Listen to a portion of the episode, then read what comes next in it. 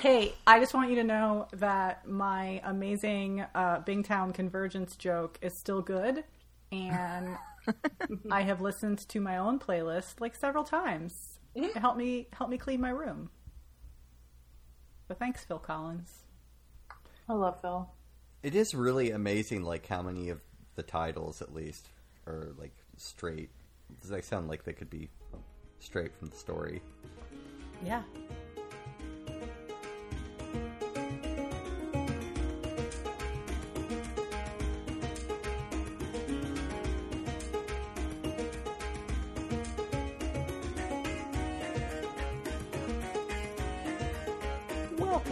Bookkeep Radio. We're coming to you from inside the walls. This is episode 32, Mad Ship, chapters 31 through 35, and I'm Rachel, a rereader.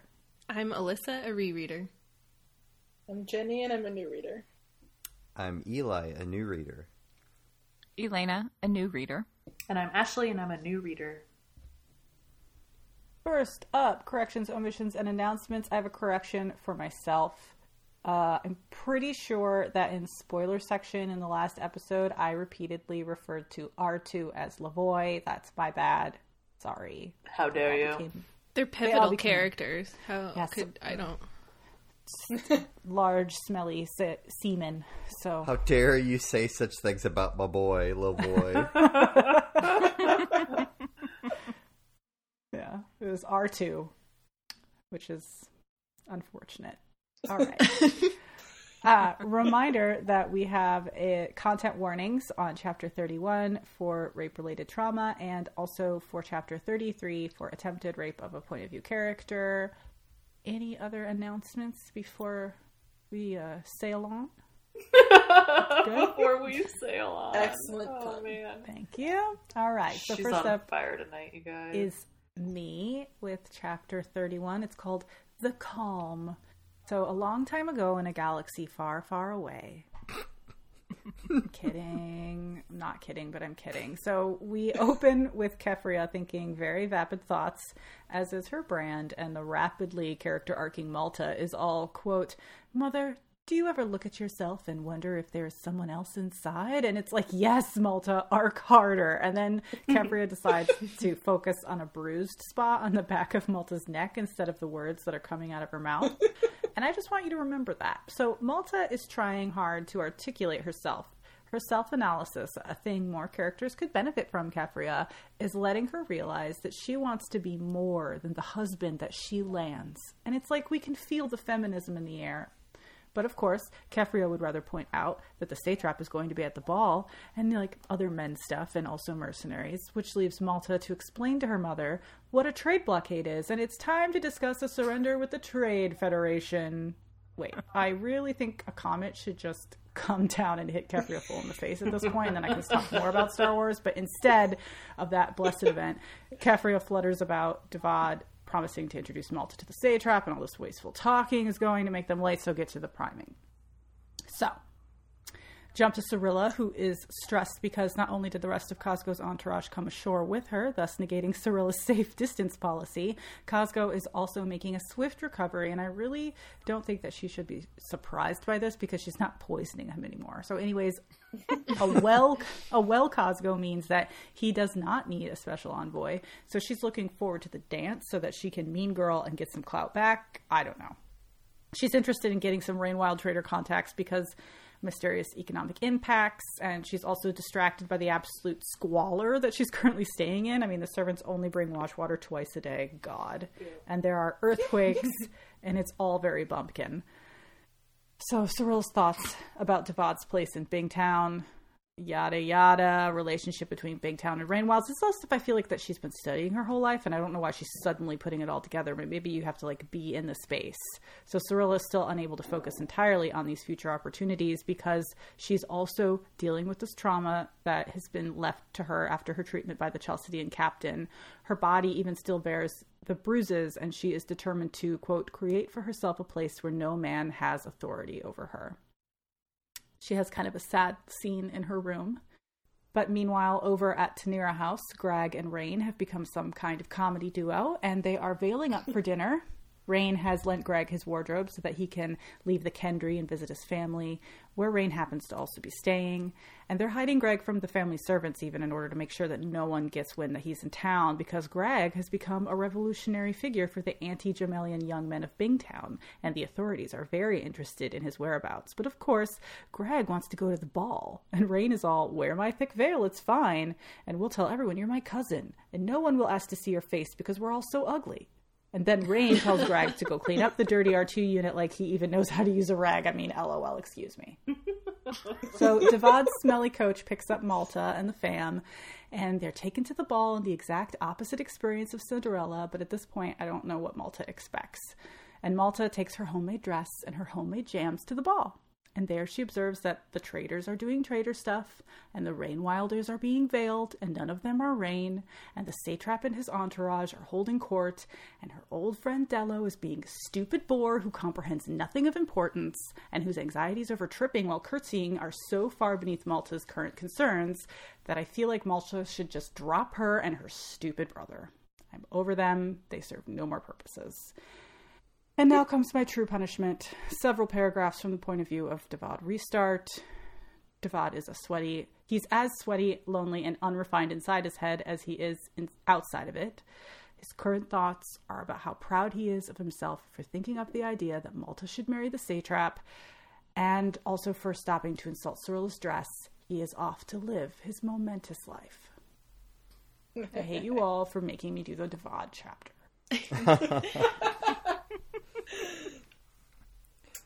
So, as short as the little Devad segment was, I think that it gives that little bit of insight that he.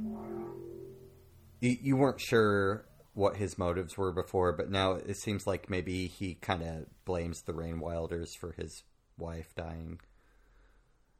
Yeah, he blames the blood plague and like Yeah. yeah. And it seems like maybe his maybe it was his wife's family that knew what the hell they were doing and he was just along for the ride. Yeah, he was just the, uh, the the pretty face and the important name, and they were the ones getting shit done. I think pretty face is. Devad was the pretty face. Well, we don't we don't know what he looked like when he was, you know, young and not sad. I don't know, I but mean, that whole little section figures. was super creepy with how he was talking about Malta, and I wanted him. Yeah, it's away. bad. It's really bad.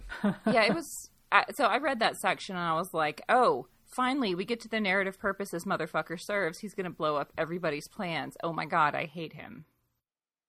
Well, the fact that he thinks that he can just insult the Rainwilders to the degree of stealing, you know, a person who's essentially, you know, affianced to this mm-hmm. rain wild princeling. Like these are like the richest these are the richest people on the planet possibly. And he's like, "No, we're going to take her and give her to this shithead over here so that your political aspirations are less likely to coalesce. I mean, if I if I didn't know that he was stupid, I would think he was really smart.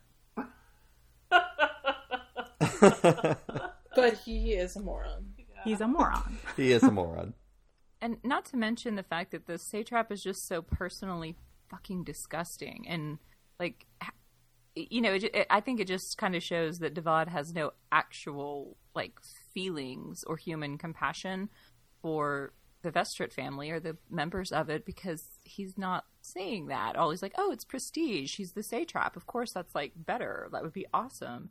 The satrap's fucking gross.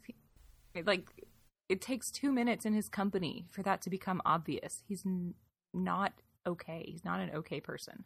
Yeah, but Devad can't even look in the mirror and realize that he's gross. He's he's a pretty unobservant guy. Yeah. Except for when he needs to comment on somebody's plain dress, in which case. Poor Cyrilla's dress. I know. I'm like, leave her alone. Everybody comments on her dress. It's sad. A dress that will it took her like two hours to put on because she was having a breakdown. Yeah, right. And that she like very specifically chose. She's like, I know the Bingtown people are conservative. I don't want to insult anybody by being a Jamaillian whore. Yeah. The number of times they comment on Cyrilla's the way she's dressed or the way she looks is just like baffling mm-hmm. in this these But I want to know what two Cirilla chapters. would think of of the North and the Six Duchies when she thinks that Bingtown is squalor because we had I know. I know, right? like, all those barbarians up north without glass in their windows. Like, Well, it's like they only bathe twice a day. like Fitz didn't take a bath for like three years. Oh, well, let's not use him as our gauge for for all. Just. So, what do you think smells worse, Divvy Town or or the Six Duchies? Like, does Buckkeep stink? Can you smell it? just as fits his in? room. You can Yeah, smell it's Fitz's room. they're from like, yeah, when the wind goes a certain direction, there's this really bad smell. We can't figure out where it comes from. So I'm I'm gonna go with I think Divvytown smells worse because it's further south, and having lived in New Orleans, like there is a certain, you know, there's a certain something to a festering seafood garbage, some pi- like so piss, what you're saying is that you the know sodden summer. Yeah, things ferment So- in that in that warm, humid climate much faster than they do Yeah. in others. Yeah. So just and there's with no that, there's like, no glass on the windows to so it lets the air flow. Ah, that's Really? probably really important, and also by design. It's not that they can't. yeah, Althea. Yeah, it's not like they don't want glass. It's just that it's poor. It's bad for the design of the buildings. Well, if if their buildings are, are built to like maintain heat in the winter, perhaps because the winters are long and cold there, um, it would actually make more sense to have smaller windows. Little holes that you just peep out of, But big enough Yeah. for People, Fitz if you to like fly shimmy into through. Just yeah, he's a, he shimmies in. on his like bed sheet rope. Uh, do we like Delo's little? It was kind of like a reminder of how far Malta has come. Where she's like, Yeah. "How do you know Actually, things?" yeah. Yeah, she's like, "Gosh, you know stuff. You sound like a man." And it's like, Yeah. "Oh, are you Althea now?"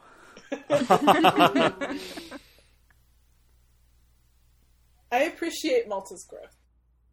Yeah, I do too. it needed to happen. Yeah, I think this this section for for me was really big with with Malta, or maybe like the last section and this section kind of together. But she's um, definitely growing on me. I even thought like it was sweet the way she had that moment of like, oh God, like is Dello gonna be is, is Dello gonna mean girl me right here? You know. Um, and then she didn't. It's like, oh, we're besties again. The whole Yeah, but for how family, even the whole family, is starting to grow.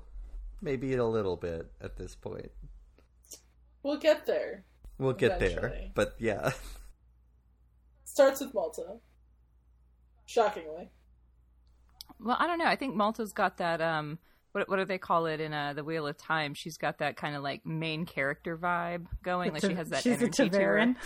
yeah, she's a ta'veren. Like the, uh, the the pattern weaves around her. I think that we have those already in the Robin Hobb universe, and they're called catalysts. Catalyst. Thanks, guys. Reminder to our listeners: I haven't read the other books. I'm making jazz hands right now, but you can't see it. Now you But, know a like, new I am. word. Maybe, well, I guess maybe Malta could be a catalyst. I, I sh- yeah. I would go back to why she hears the dragons for me as Yeah. to whether I could I'm like- definitively say yes or no. It seems like she's got her fingers in like important pots. Yeah. And she's certainly part of whatever prophecy Amber ha- has a hold of. Right. Uh, what do we think about the Rain and Greg duo? Eh. Do you, do you- I like their I like their little outfits. I think they're gonna show up and they're gonna Their like little outfits. show up. I like when he's like, "Yo, I'm gonna have to teach you how to drink wine through that veil." Like, let me give you let me look give you the pro tips. I appreciate Greg just being like, I don't like wearing all this stuff all over my face because that's how I feel about our mask wearing days right now. Do you think that like Greg is like the Rain Wilder with a straw? I respect that. yes. They're like, we don't use those. He's like, mine's curly. I found a curly straw. That's what I'm doing. Yeah, one He has one of those like, hats 24 with inch straws. ones. Yeah. yeah. He's like, I'll put I'll put one of those light up jewels on it and it'll look fancy. Yeah, attach a little flame stone. He's good to go. You just call the curly straw, uh, you know, a rain wild elderling magic, and then everyone will be like, "Wow." Wow. yeah, the Taneras seem like cool. I'm kind of like back over on their side where I'm like, oh, they actually seem like super decent and like the cool family compared to like the Vestrits Yeah. or the Trells. Mhm. Like true Well, not- progressives. Yeah, and and and all of them seem to like have a um I guess their own sort of point of view. Like I love his mom just being like don't be fucking stupid. Like put that shit back on, get used to it, get over yourself. Like you know, you can't you can't be seen and she's not being hysterical about it. She's just being like so matter of fact, but it's like actually yeah, you know, none of the servants need to know because like it's a, th- a running theme through these books that like the servants gossip and they're gonna tattle on your ass Mhm. like just keep it secret Just- they seem like a family that actually likes each other, hmm unlike the Vestrits, who were kind of like not all on the same page ever until like major crises happen. yeah. Yeah because the the vestrits don't in fact like each other or if they do they don't take the time to actually like acknowledge that or build on that. They're like oh family is duty and it's like these chains of obligation and like you have to do what you must for the family. Whereas like the Teneras are actually like we are a family and we choose to like be a family and grow our bonds and like like each other and you know.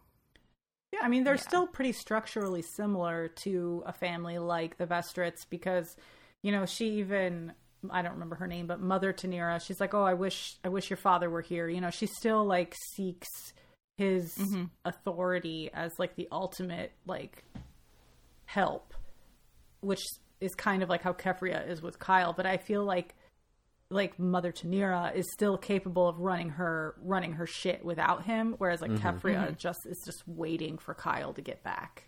And I know it's- that it's like- Kefria has like told herself that when Kyle gets back, she's going to tell him what's what. But you know, we just saw this whole scene where instead of actually like trying to engage with Malta in these heavy topics, all she cared about was the dance. Right. Yeah.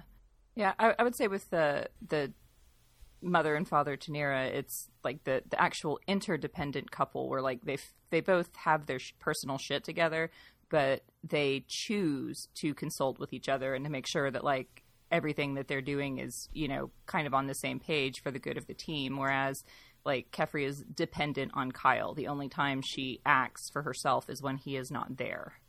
Yeah. Agreed. All right, are we ready?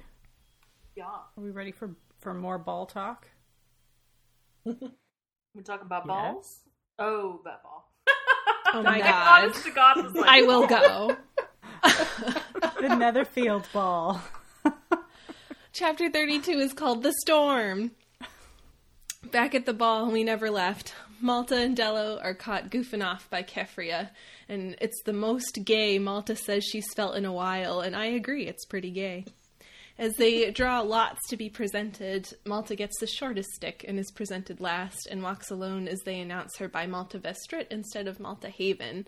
She's only a little mad, though, as she descends the stairs and immediately starts judging the fashion. Then Davad does his most grotesque action yet. He, quote, waggles his fingers and desperately tries to get Malta's attention. Quote, Malta was dying. Same. This was gay moments ago, and now it's the opposite of that. Davad presents Malta to the satrap, and she takes this opportunity to give him a piece of her mind. She tells him it's his fault that her father is gone and her family is without a live ship, and she's very calm as she thinks, well, this is curtains for me. I went and did it. But I guess to make up for the loss of her family's livelihood, the satrap thinks the best way to remedy that is by dancing with with her, which okay. He uses this opportunity for sexual harassment and coercion, and I wish he would walk face first into his own low bar. But Rain shows up like a tall glass of water with a taller glass of wine, but Malta's really shaken and wants her mum. He turns to the nearest person and just hands him the wine and leads her to Kefria without hesitation, which I appreciated. And Malta starts to tell her mom about the satrap saying he'd rescued her dad, but Rain butts in and belittles her, and she snaps at him so bad Kefria is like, uh, I left the oven on, and pieces right the fuck out. Rain apologizes and Malta snaps at him again and realizes that, uh oh, this is how her dad talks to her mom. But here he comes, it's Sir Wintrell. He's after a dance, and Rain is like, nah, bruh, this one is ours. And he whirls Cerwin onto the dance floor. Oh, no, that's my fan fiction doc. Sorry, I have to click back in. I was just trying to make up for the lack of gayness, but Rain does whirl Malta onto the dance floor. Apparently, according to Robin Hobb, we should all throw out our hor- horoscopes and do a square dance because that's how you figure out how compatible you are with someone. Malta and Rain's dance is perfect and romantic and a lively jig, and it goes cold really fast when he patronizes her about leading her in her steps, so she's done and goes straight for the wine table.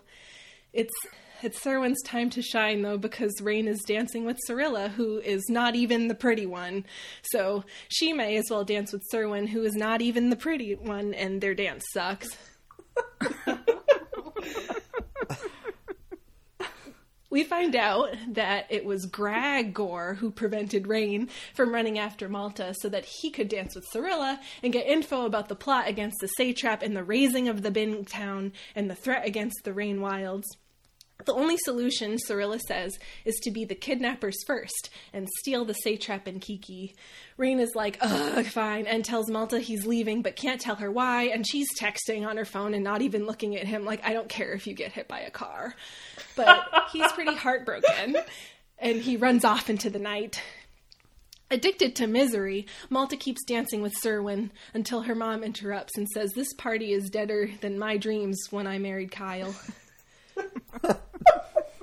but wait, no one can leave without saying bye to Malta's new bestie, the satrap. Cosgo Kautz went and made himself a guest of the Vestrits despite Ronica's protests, so they all get in the horse wagon except Davad, who has to ride strapped to the roof like a mattress. Malta is so uncomfortable next to the satrap, but the hero of this chapter, the Bingtown Harbor, is on fire to spare us more of that.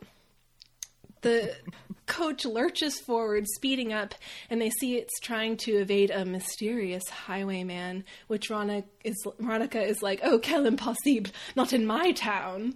And the carriage turns over, and I want to take a moment of silence for the horse that is sadly lost in this event. And I imagine it was a nice chestnut brown horse who was really loyal with beautiful dark eyelashes, who liked apples and scratches on his mane. And I guess Devad is dead too.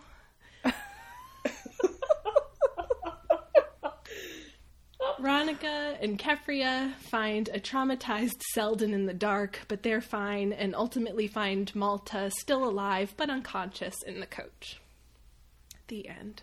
I think that Cyrilla, like literally being at a ball where she doesn't know anyone and she dances with a series of men whose faces she cannot see and she spills her guts to both of them immediately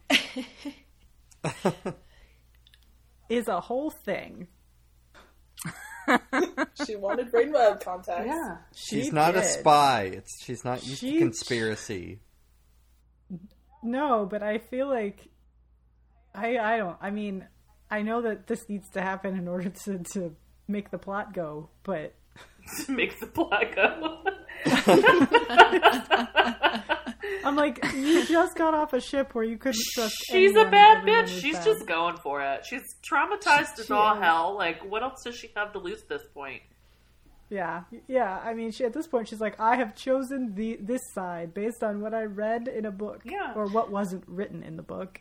I guess you could say it's a chapter full of pacing, because dances. Yes, and horses. I like that she picks out a Rain Wilder, but it's not actually Rain Wilder, it's Greg.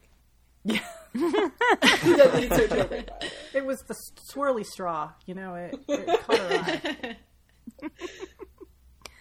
Well, I, I, I found it very interesting from like a sort of literary device perspective that we don't actually get much of the like very much of the politics or like the plan or intention in the scene with Cyrilla, and then um, the the scene at the ball here where she's actually like making things happen is like we don't actually know whether she even believes that there's a conspiracy or whether she is totally like making this shit up so that she can take control.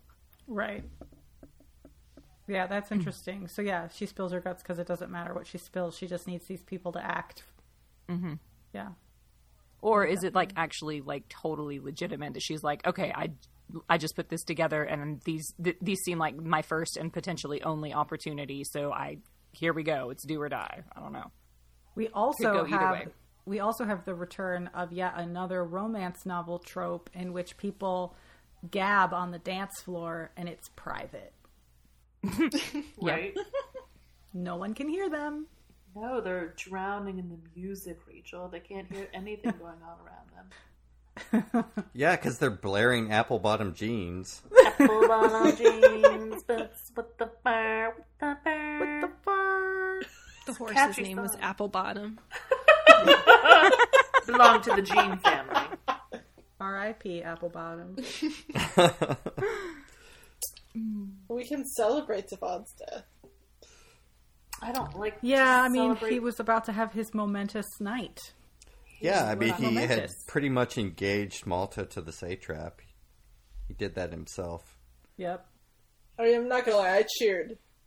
I was so nervous for him though when they're like, "You got to sit up top," and I'm like, "But the last time he was supposed to get up top, he, was couldn't like, I get can't up get there." up there." But this is like when you're in gym class and they made you do some like crazy thing where you're like, "I know I'm gonna fail miserably at this." He had to climb the rope. had He had to do it." climb the rope. I'm sure they have bungee cords. was cords. gonna fucking figure it out, and then he fucking dies. But he also like this is another character where it was just like, blam, he's dead. Because we had that with Sa'Adar, and then with Javad, where it's just out of nowhere. It's like they're they're gone. We're not talking about it. They're just dead. You have reached the end of your usefulness Yeah. in this narrative. Please exit the narrative. but I mean, it's nice because like it also makes me sus- like be very suspicious anytime I get a new point of view where I'm like, is this person going to die now? Yeah. I thought it was especially terrifying when uh, we realized that the satrap was like basically like, oh, okay, I'm not living at Devad's anymore. I'm living at your house, little girl. Oh, yeah, but I'm like, yeah. not. You're gonna make it 12 hours before you huff like pack your shit and leave because they don't have anything. They don't like. like Yeah, if, if It's not gonna be a nice. squalor. like they don't even have servants to bring you wash water. Rach isn't gonna do that. Yeah, no, Rach is not doing that. they don't have all that. Like, if they want to eat, like, Ronica has to cook it. Like, no. They're safe. He's going to be like, well, Bingtown hospitality sucks. And it's like, yeah, you should go home. No rewards worth this.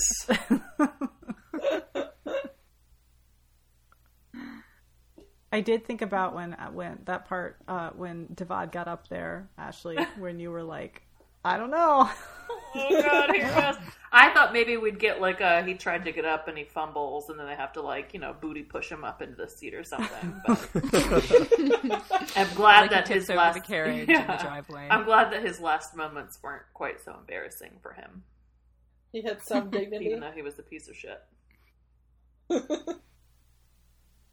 Oh, carriage. I mean, how many people did they have like shoved in that carriage though? Too so many. Veronica, they were not wearing Kefria, uh, seatbelts.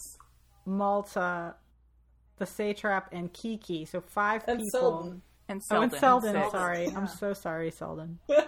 We have no idea how old he is, so who knows how big he is. Six people shoved inside. Two people up top. One horse. That poor horse. Oh, gosh. That poor horse. Yeah. No So wonder it's it not a big carriage. It's not like a high rise carriage. It's a It's not a double decker. And it oh, and also, what did she say? It smelled of it smelled of old stale wine I don't when they were going to the dance. No, I thought that they had a hired coach to go to the dance, and Oh, then they okay. took Devon's Yeah, and it back, smelled. she wasn't It smelled like it was in dirty. Okay. But she couldn't stop thinking about how his coach used to smell like dead pig, and yeah, never forget. Gross. Well, you know, it was about time we had some highwaymen. Really. I love that they actually called him a highwayman. And all I think of is Anne of Green Gables when she does the poem. so good. So, so a, a, as a piece of like linguistic, um, you know, anachronism, if, uh, where did that word come from? Because I feel like there's not really like a lot of highways anywhere, like Oh. in the Cursed Shores. And here Um, we come to our section of the podcast where we have like our term of the We need a little like a, a little song to play when it comes up, like the Daily Double Sound or something. term of the week. What is the etymology of this word? Do do do Okay, do do do. It's the term of the week. Well, I, I mean, like in, a, in an actual, you know, historical sense, like the word highwayman does come from like actual highway, and that was highway as opposed to lowway because it was like the roads that were built up, up like upward, um, so they wouldn't flood, um, as opposed to being built at ground level. Um, but like, there's no roads to fucking anywhere in Bingtown. They take ships. Like, they don't have roads there.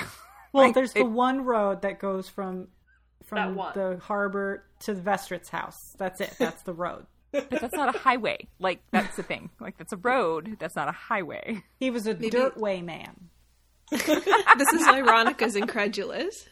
like, why is there highwaymen here? We don't have any highways. You don't have any highways. I don't know. Sir, Bingtown, never.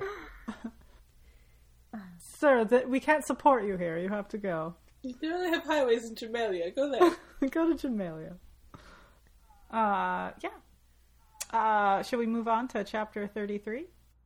Um, in just a second, I, I just want to express my disappointment in like Reyn, and this actually shows how sort of inexperienced he is around women. Because yeah, like he like everything he could have done wrong in all of those arguments, he did I wrong. know. Yeah. It was so sad. Yeah, He should have danced with Cerwin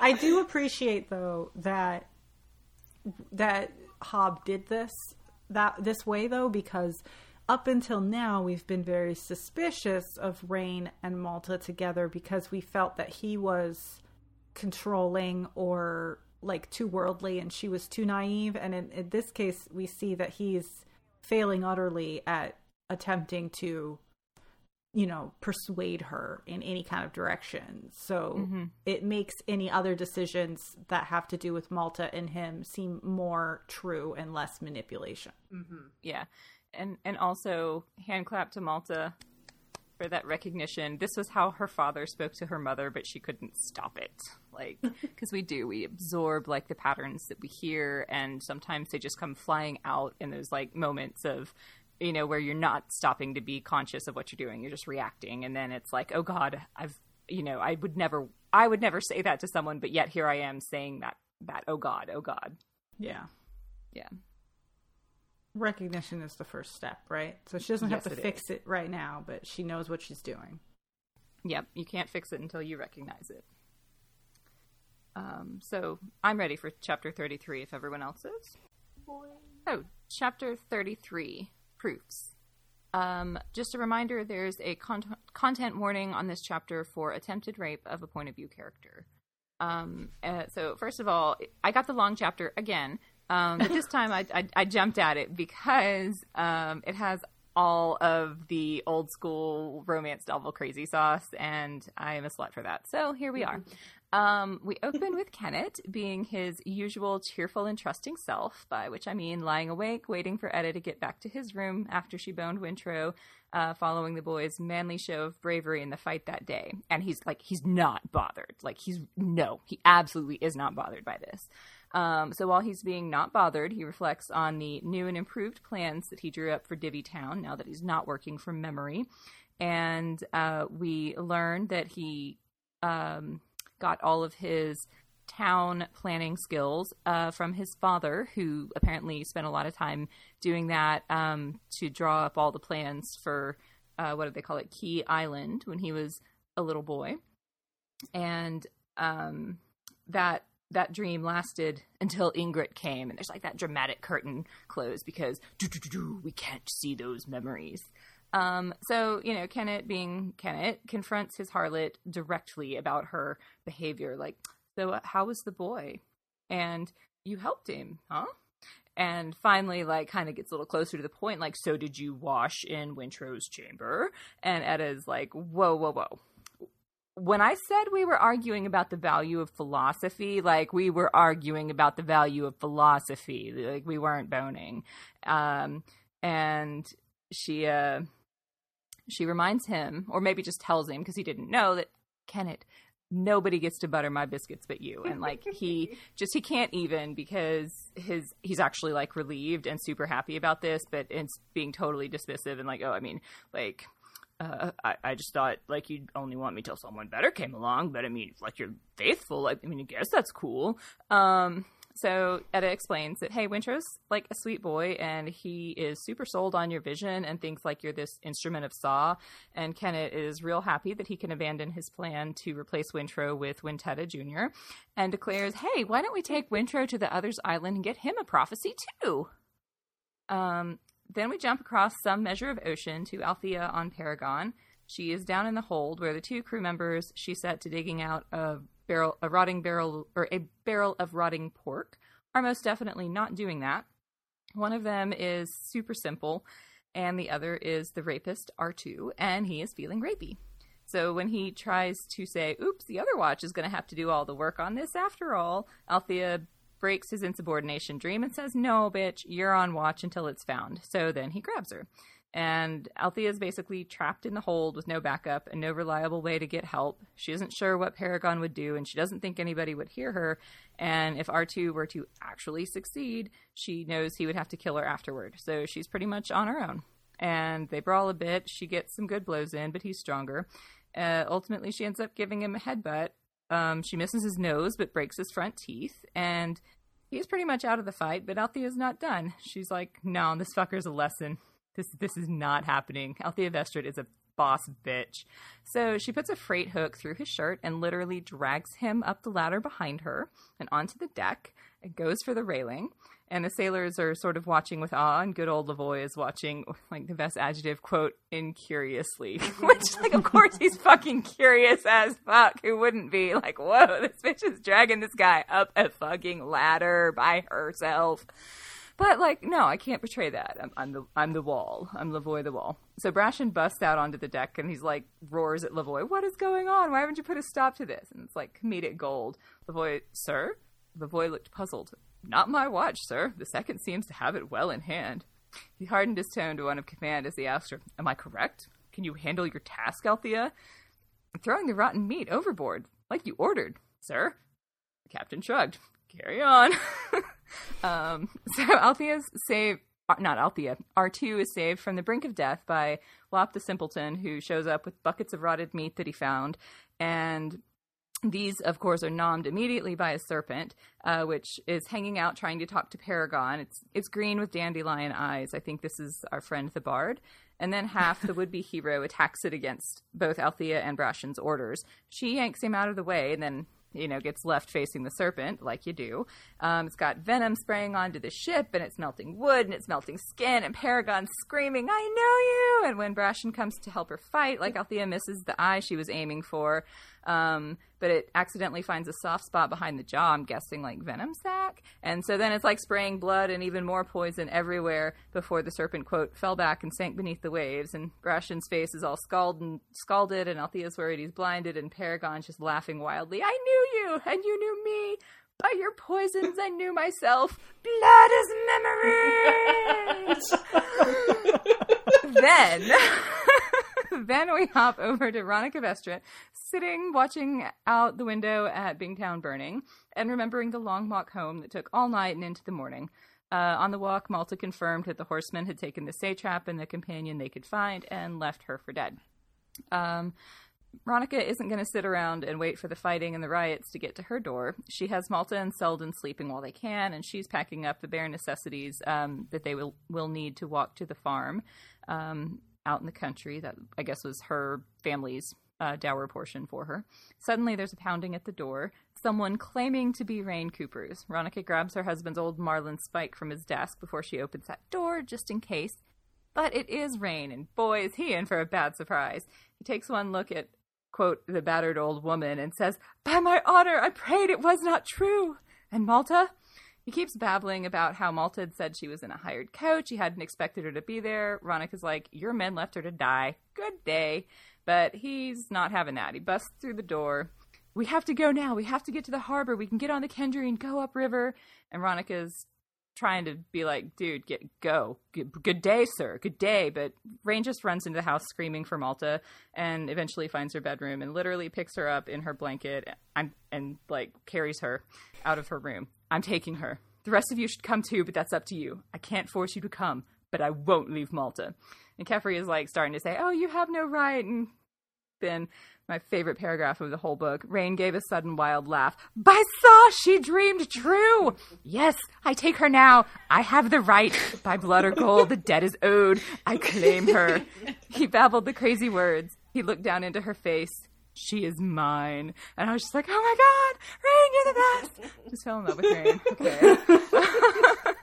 so Keffria keeps trying to argue with him, and um, Veronica's like, he's right. Get Selden and go. Just get the fuck out of here while you can. hey, I'm not going to come. I'm, I'm going to stick in a bury Davad and, like, have some tea with my friend Rache. Like, just go. So they do.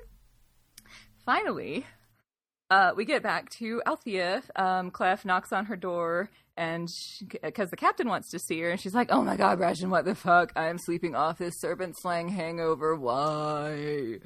But um, it's important that we find out um, how Brashen's doing with all of this. Uh, apparently, serpent slime makes human skin blister and swell, and it makes pit marks in wizard wood. When Paragon's been like super ranty and then silent, Amber is very worried. Althea's got 99 problems, but at least Brashen being blind isn't one of them, so that's a win. Uh, they talk shop, you know, Haff is going to live. He just won't be quite so pretty, and Brashen's going to like have to, you know, probably take a few stri- stripes out of his back to uh, um, get him to be more obedient going forward, you know, like happens with sailors apparently. Um, and he says, "Oh, by the way, I'm taking Artu off your watch because uh, he begged Lavoy to go on his shift and like volunteered to take all of the shittiest jobs and then wept with gratitude when Lavoy said okay. Um, what the fuck did you do to him? and then he's like, "Oh wait, Captain uh, Vestrit said don't ever like interfere with the crew when they're having power plays if it's handled. So, um, by the way, I have feelings." And Althea's like, mm, "I do too, but I can't tell him that, or it's just going to get worse." So, you know, she kisses him and then is like, "I'm strong enough to walk away. Bye." and uh, Clef was, you know, watching that, but I don't know if that matters. The end. Oh, this chapter is so much. Okay. It's a lot. A lot of shit so happens. much. I didn't remember. Literally, the only thing I remembered was the scene with Reyn, and I was like, "Oh my god, I have to!" and that!" doing it. I'm like, "Holy fuck, there's so much more here." But like, that was the part that mattered. I mean, it starts out with like we're gonna take we're gonna take Wintrow to Others Island. yeah, that's a big move, Kennit. That's a big. that's like alarm bells. Like what's going on? And then we have the attempted rape scene that does not end in the rapist being fucking thrown to the serpent. What as I he know deserves. that's that was so annoying to me. I'm like, all the people were just gonna kill off, and this motherfucker gets to be like the dirty work bitch on the boat. Ugh. yeah, like that's that's like somehow his appropriate Yeah. punishment. And hmm. I just feel like if I was the captain of that ship, I wouldn't. And I've said this in, in the spoiler section before. If I was if I was Brashen, I wouldn't want that motherfucker on my ship, and I would kill him myself. She Yeah. also didn't tell anybody exactly what happened, though. Like they're all just, hey, like they got into it and she handled it. So Ex- except that like Brashen knows he's a fucking rapist, right, like, and Paragon was like, she's do. being killed. Go get her. Mm-hmm. yeah. I think it's a fair assumption. Yeah, and they're all like, "Well, I guess she took care of it because we don't want to challenge her status as the second. And if she says it's okay, we have to like." I mean, like I understand that she has to hold her own, and that we they you know Brashen accepting her word that she's fine is respect, but it's uh it bothers me so much. It just just throw that fucker Yeah, he's a worthless piece of Yep. shit. Like, he's clearly like not willing to do the work and he's like you know creating insubordination in other crew members who like because clearly like the the you know simple jack or whatever his name was um had no problem actually doing the work when he was like kind of not being no no no no no we don't actually have to do oh that yeah, they Like, were just was- that faffing was just a around. suggestion. They're like, oh, we'll do whatever we want. yeah It also was like alarming at how quickly she like walked in the room and he's like, "I'm gonna rape you." It's like, whoa, like there was not really build up to Yeah, that it was at all. scary. Yeah, it was really scary. Actually, it was really scary. I hate reading. I hated it. Yeah. Uh, uh. Um. it- it- yeah, we've. I've. I've said my piece in the spoiler section. I just not. I don't agree. I don't agree with this this trope being used in this manner as a crowbar for Althea's growth. I know it sucks.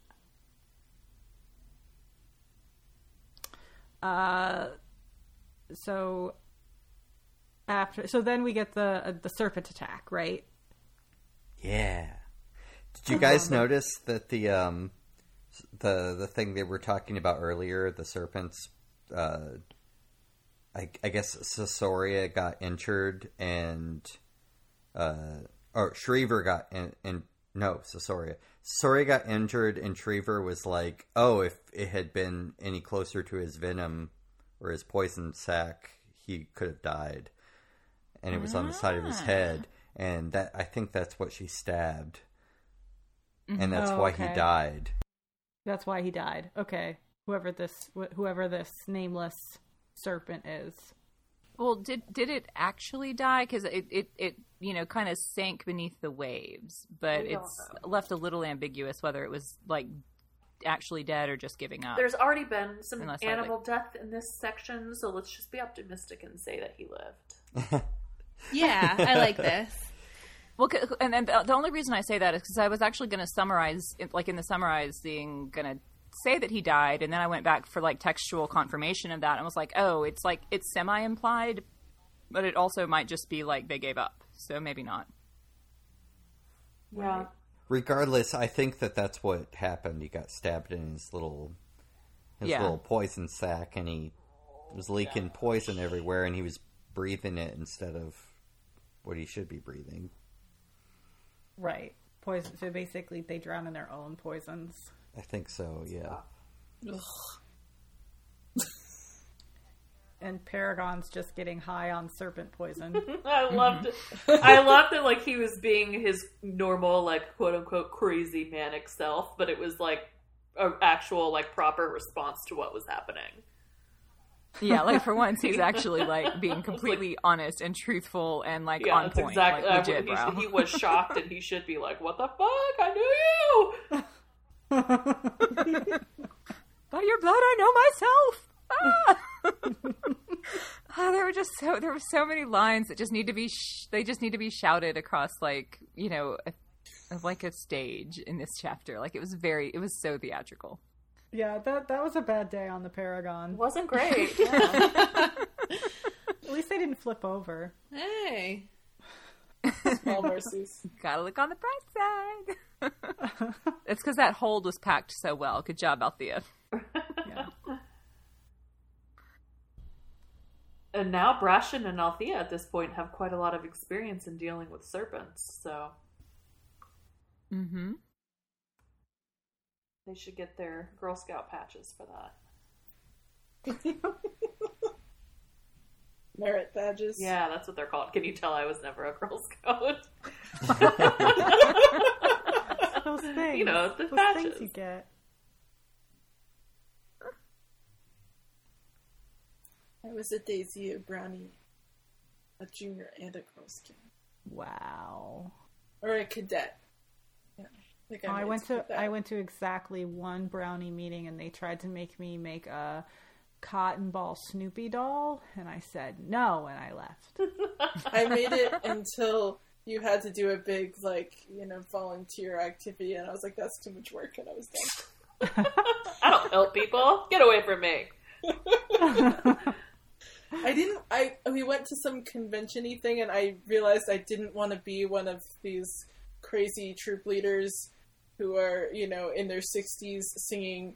Uh, the lion sleeps tonight with a giant stuffed lion above their heads. I need it out.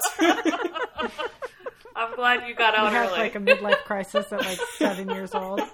Like, I don't want to be you. I mean, I was like thirteen, but yeah, What do you want to be when you grow up? Not that. Nope. it was concerning. But anyway, Oh, serpent that's merit awesome. badges all the way. Pin them on their little vests. Send them on their way. Um, I also really liked Kennit being like, I don't care about Etta. She's fucking that little boy. Oh my god, I hate her. And then This was my plan. But then he's like, it's "What almost do you as mean you're good as not?" she had fucked him. That was a yeah, a line. It was a weird, weird line Yeah. after he'd spent like half an hour talking about how upset he was. God, Yeah, I think I think too much. Kennit um, What a douche. gets the merit badge for like least self-aware. it's got like a squirrel on it. it doesn't know. The fox Confused is there. Squirrel. Yeah. I I hope that he also has one that's maybe like a little gas mask to protect him from all the stinky smells that he can't be around that drive him crazy. No smell zone. I do that. All, I do that all the time. Sometimes I just put my masks on. Or no, okay, you're right. No, it totally it should be a scented candle should be on his. Yes. you're right. You're right. What do you think that Kennit would do if he met Fitz on his like you know fifteenth day without a bath? He'd He'd, probably he'd think to first he himself, "I'm is gonna kill him," and then walk away. Yeah. If he doesn't take a bath, I'll have to kill him. and And even dog if he does too. take a bath, he might not take a bath for a long time again. So I still might have to kill him. Still on the table. We'll, we'll, It's never we'll off the see table. this more in the next chapter, but like there is so often that Kennit will say something and he like ardently believes it, and then like a like a second later, it like flips like a switch. He realizes that the situation is not what he thought it was, and he immediately believes like he's in the right still. Like he believes the other way. Yeah, like Kennit is is like the he is the poster child for like for like living in um in like so deeply entrenched in his own ego that like he can't recognize the truth when it hits him in the face. Like It's he doesn't it's- understand his, it's himself. He doesn't know his own motives. Like it's yeah, huh, Yeah. yeah. Let's not taint our podcast with that no no word too much. Please bleep it out, Rachel. Hey, Like Ashley, it's okay. City. Most of our viewers are not from the U.S., so we'll probably be okay. Please.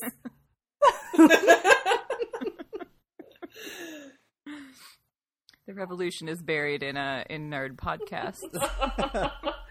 You play this backwards. So, Get help, heroes SOS stealing into our room at night and stealing us away.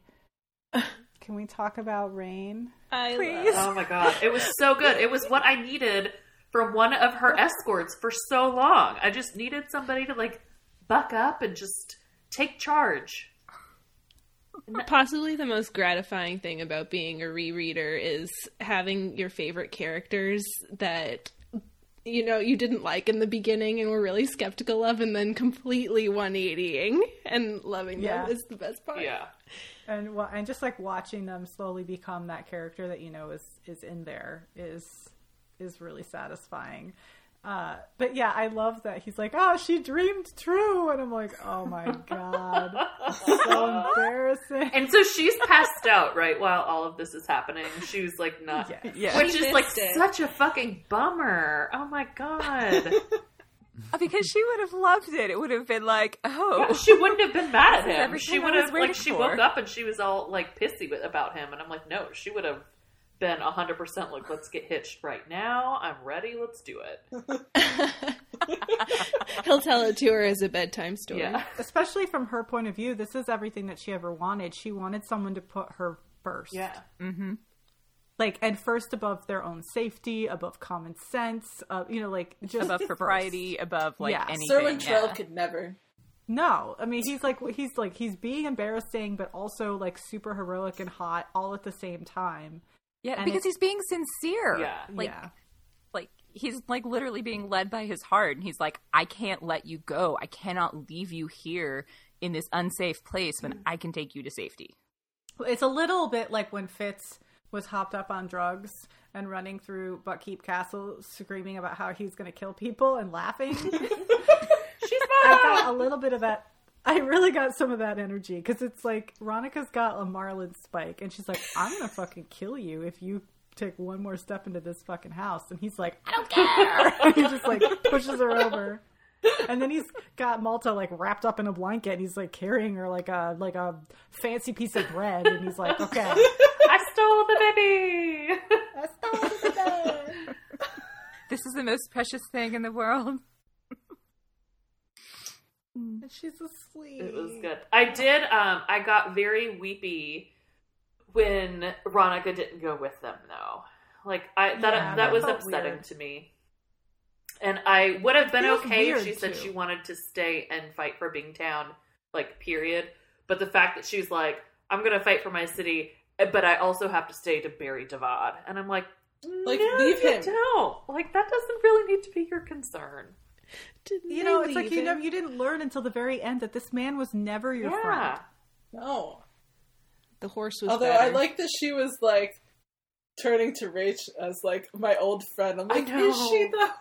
If I was Rache, I would have been like, wait, I thought I was going to. Yeah, she's wedding like, "Are we? Are we not going on the boat?" Malta needs a maid. That girl can't dress Right? herself. I'll go.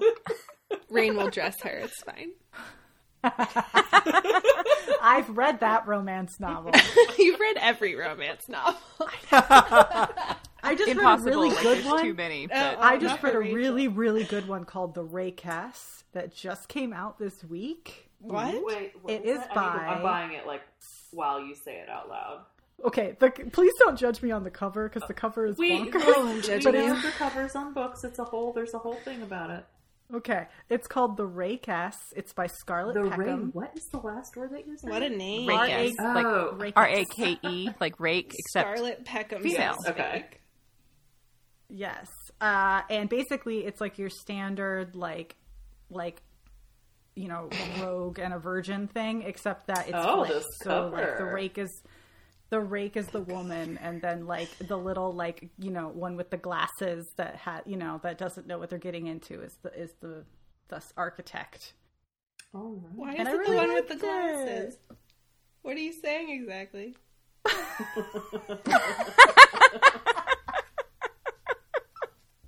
I'll wait. that, Explain that yourself. gender flip stories are always interesting when well executed. Yeah, it was. I mean, like it has like your standard ending and stuff, but I like the bits in the middle because she's crazy. And it's only It was, like, five ninety there's- nine. It's got a four. It's got twenty six reviews and it's four star. So Good, It was Goodreads. recommended Yeah. on cover is uh, out of Fated control. Mates. So I always listen to Faded. what was Mates. she standing on to be that high?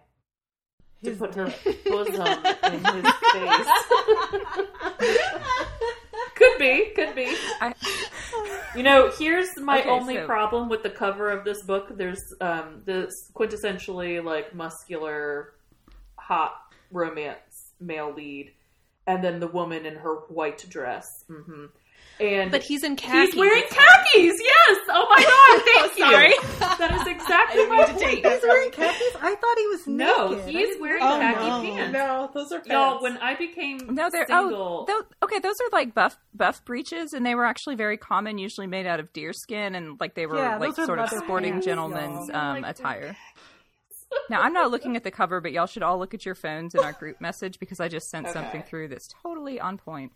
yeah, those are khaki. I'll wait. No, yeah. Oh my god. So yes, um, She means a horse. She means a horse. She wants a horse instead. oh yes. Okay, well that's gonna get read here this week, so that'll be fun. I look forward to that. I enjoyed it. She, there- it's, it's pretty bonkers and involves like almost falling off a cliff, like in four different situations. Yeah, there's so many cliffs. You have to be very cautious. There's so many cliffs that they almost fall off of. It's amazing. You just turn around and there, poof, there's a cliff. uh, anyway, I don't know what we were talking We'll about. never know. Um, Reyn. rain and Right, being- Reyn yeah. and his buff breeches. Um, he. with a veil. I also love the fact that you have to. He's not just a crazy man in the house stealing away the daughter. He's wearing a veil, and no one really knows who he is. it's like Batman. yeah, yeah. Who is that masked man? True, fair. I mean, obviously, like he spent like a good what, like that the visit he made with his mom when they were initially like formally meeting. They were there for like a like they, week. they spent like two weeks in Bingtown. He was there every fucking day, so like they would know his voice and his height and probably like what he smells like and everything. Like, oh yeah, yeah, that's Oh Reyn. yeah, but but on the security footage, You would have cat eyes like him. He's the he's got only a one little who name can tag afford that cat says, "Hello, masks. my name is Reyn." Yeah, He has winged eyeliner. I know who Mm. that is. It's over his veil. It's like Rhinestone bejeweled, yeah. It's a rhinestone. Yeah. I'm, I'm getting, I'm starting to get some serious like Jareth vibes here. Oh my God, Jenny, can you please draw a sexy man in a veil, but with the rhinestone eyes on the outside of the veil? Thanks. Jenny. yes, please. Because he's, he's Should I draw definitely them described as having those like Yes. broad shoulders and that narrow hip, you know, like Because I was If you could figure out what do, if with- you could with do Malta, the so. the romance book, like the romance cover of Mm. Reyn carrying Mm-hmm. Malta out of the house, that would be perfect. Yes. I was gonna go for them dancing, but you know, where she's That can be not the step back. Gorgeous. You got to do the cover of the Rakess, but just make them. Also, oh, God. He's got a veil, but you can see the abs. The Rake S. It's gotta fail, but you can see the abs. yes. the his, veil his shirt's like that, unbuttoned to the navel. But there's a couple, just like maybe one rogue wart to just throw us off a little bit. Is that a wart or a third nipple? We'll never know. Oh, God. Jenny has left the Skype call.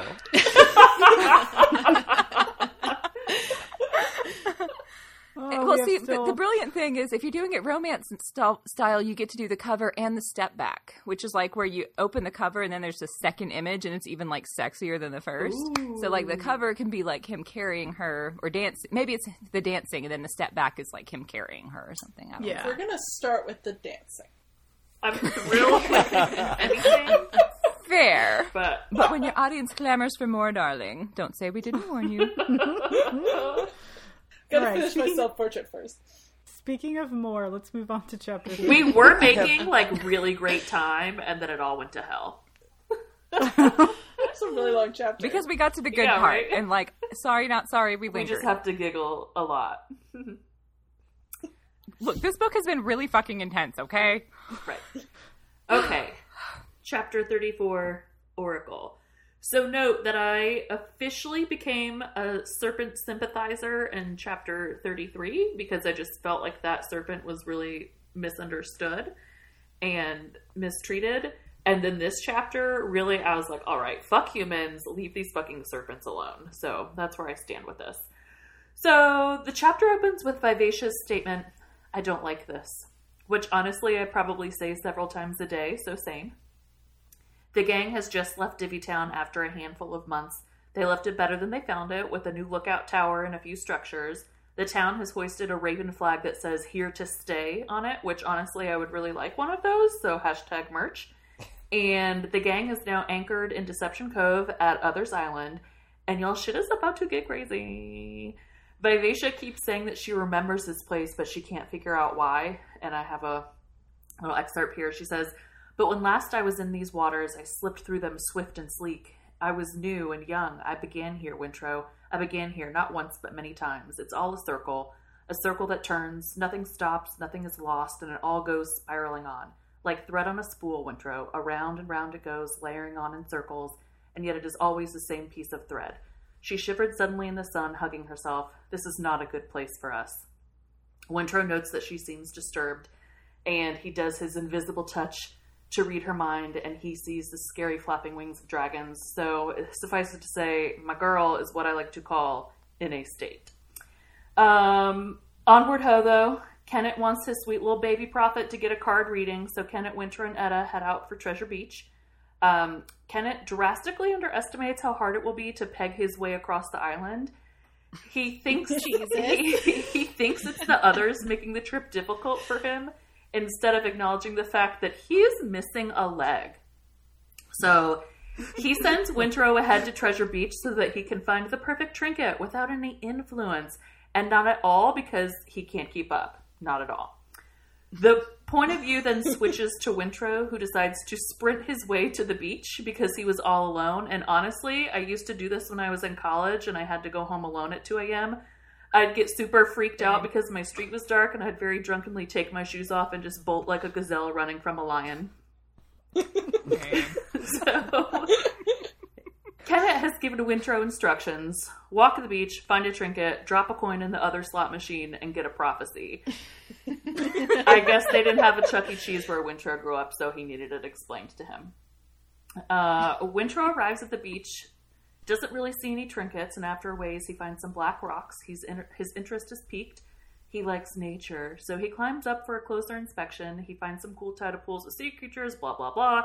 Then he decides to climb up further, and then um, he realizes where he is would be pretty treacherous during high tide. Dun dun dun. But let's look dangerously, you guys. Let's go up this cliff. So he finds a cave roughly the size of a carriage with bars on it, and as he's fiddling about, a sea serpent erupts from a pool of water from inside the cave. You guys, this shit. It's like I wrote a whole bunch of notes, but I might just have to add lib a little bit. But so thank God Wintrow has a soul, and he decides he's going to free this creature because zoos are not cool, and you don't put large animals behind bars. It's just not okay. So Wintrow sets about freeing the bars. He chisels and scrapes and does a bunch of work, and he gets a couple of the bars loose. And the serpent's like, "Oh hell yeah, I can fit it! I'm, I'm out of here!" But J.K. the serpent can't fit, and it gets stuck, and it's like gasping for air because it's out of the water. Wintrow decides he has to try and free the other bar because he can't just leave this thing like this. It's like what the fuck. So now he's working, and he's like touching everything then bam he touches some slime that the serpent left on a bar and it burns like crazy but now he's mind melding with the serpent he knows her emotions and thoughts so he's working on getting another bar free and um, he gets it loose and the serpent bolts but the problem is the tide isn't high enough and so when she's leaving she just is kind of like going over a ledge and dropping onto rocks and it's just like that last scene in Tremors with the graboid that just kind of like launches itself. And as the serpent was passing Wintrow, she apologizes. She's like, "Yo, sorry for killing you," and he's like, "No, that's cool." And I'm like, "Well, that's a pretty nice reaction." To being almost killed by this thing, but then also he has a moment of like, oh snap, I know you. And Wintrow realizes he knows her from the dragons and serpents that he was always putting into his stained glass windows. So hmm. Wintrow realizes he's having a crazy reaction to the slime. He's like puffing up, he can't breathe, his skin is really raw, and basically it sounds like the worst allergic reaction ever. He decides he's going to follow the serpent down onto the beach, but he ends up, instead of kind of gracefully climbing down, just slipping and falling and landing like splat style right on top of the slimy serpent, which is not great. He's in horrible pain. The serpent is suffocating on the beach because the water hasn't come up. It's like a fucking beach dolphin, and he's trying to help her to get water on its gills, and she's like, "Oh well, uh, we all thank you." And Wintrow's like, "Who is we?" And she's like, "My kind. I'm the last who can save them. I am she who remembers." Oh my god!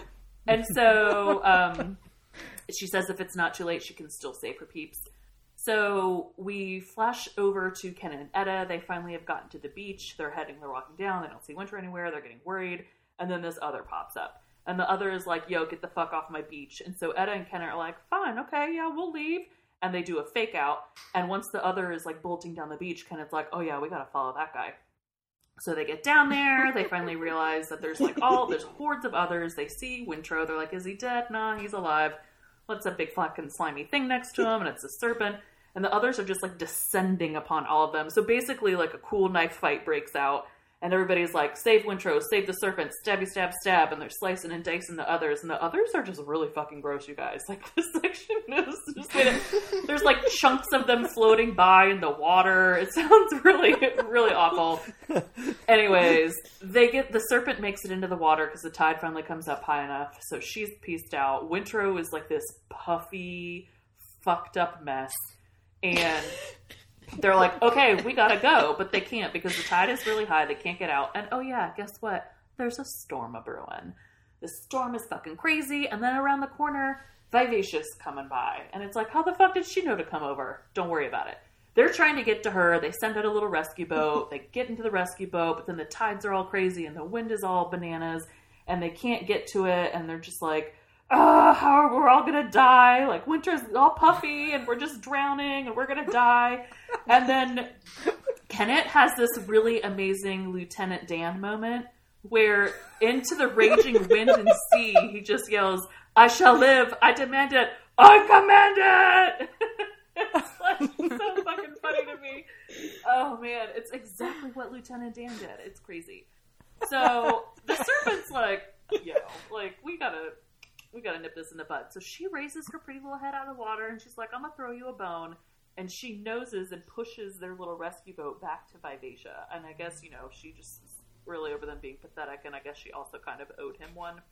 So they all make it back to the Vivacia, and of course, Vivacia's she calls her her sister of the sea. She knows her, the usual. Um, the chapter closes with Kennit and Etta trading shifts on Vivacia as they watch over the very messed up Wintrow. And Etta's like, oh, hey, by the way, I found this in my boot. I think it came from Others Island. And she holds out what appears to be the grossest thing ever.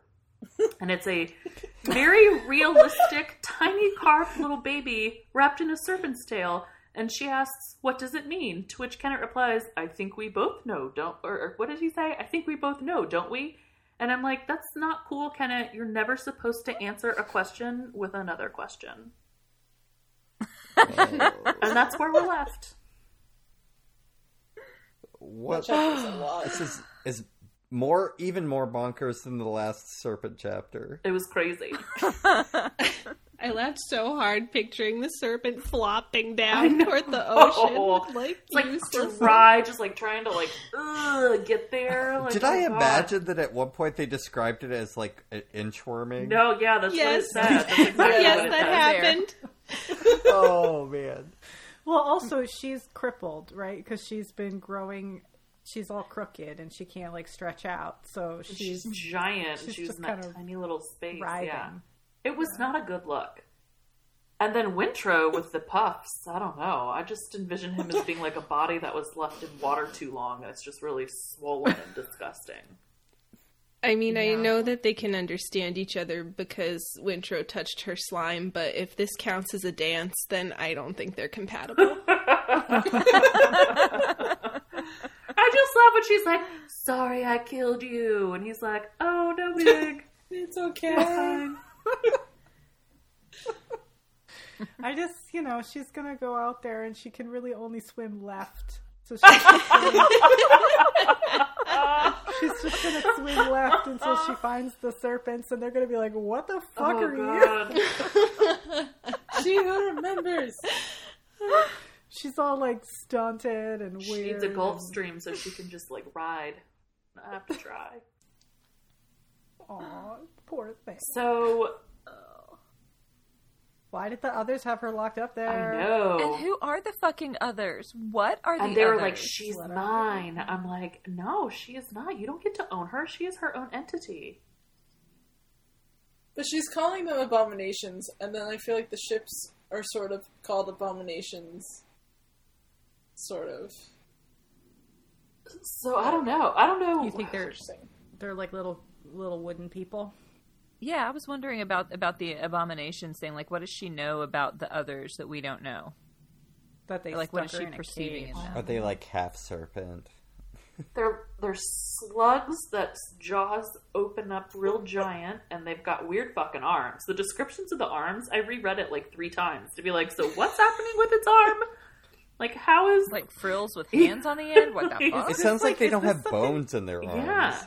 Like the twiggy little. to me, it feels sobbing. like it feels like that. Like Robin Hobb had sleep paralysis once, and like woke up in the middle of the night, and like looked at the foot of her bed, oh god. and and there sat another. That's that's her it- sleep paralysis demon. and they Yeah, smell and really just- bad. I don't know.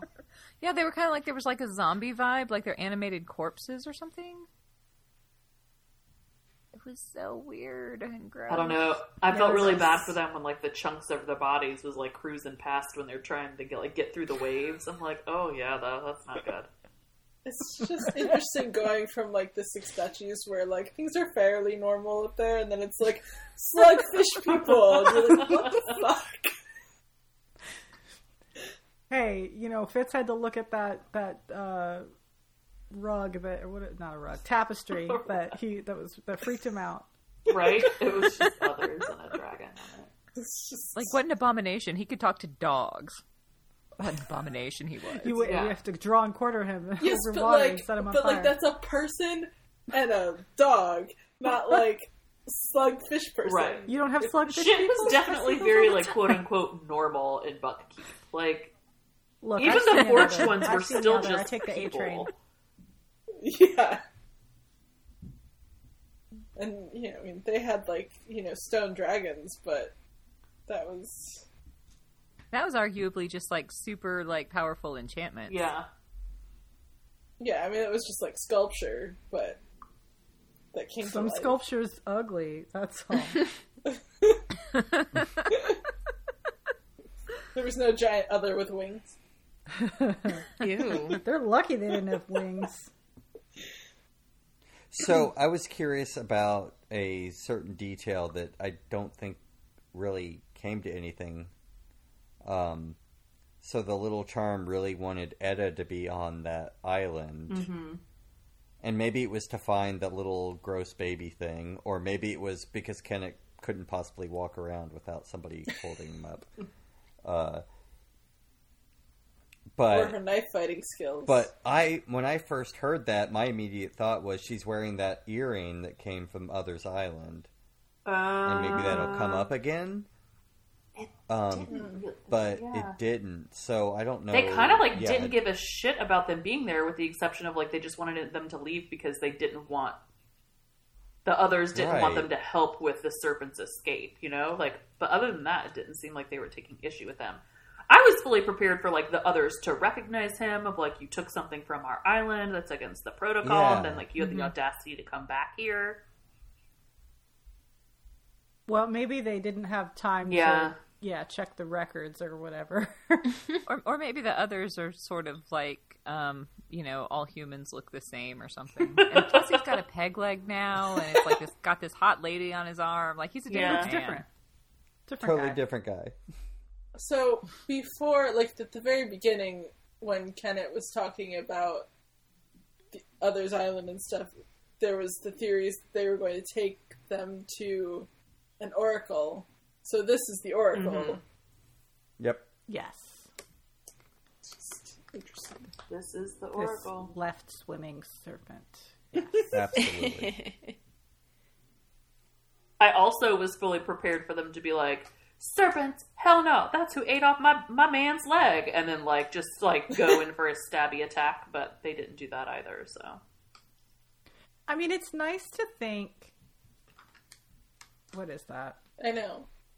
Sorry, I'm opening a bag of snacks. Snack time!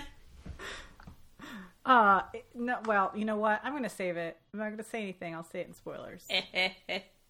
Rude. So my question was, this serpent had like the eye spots on it, right? mm-hmm.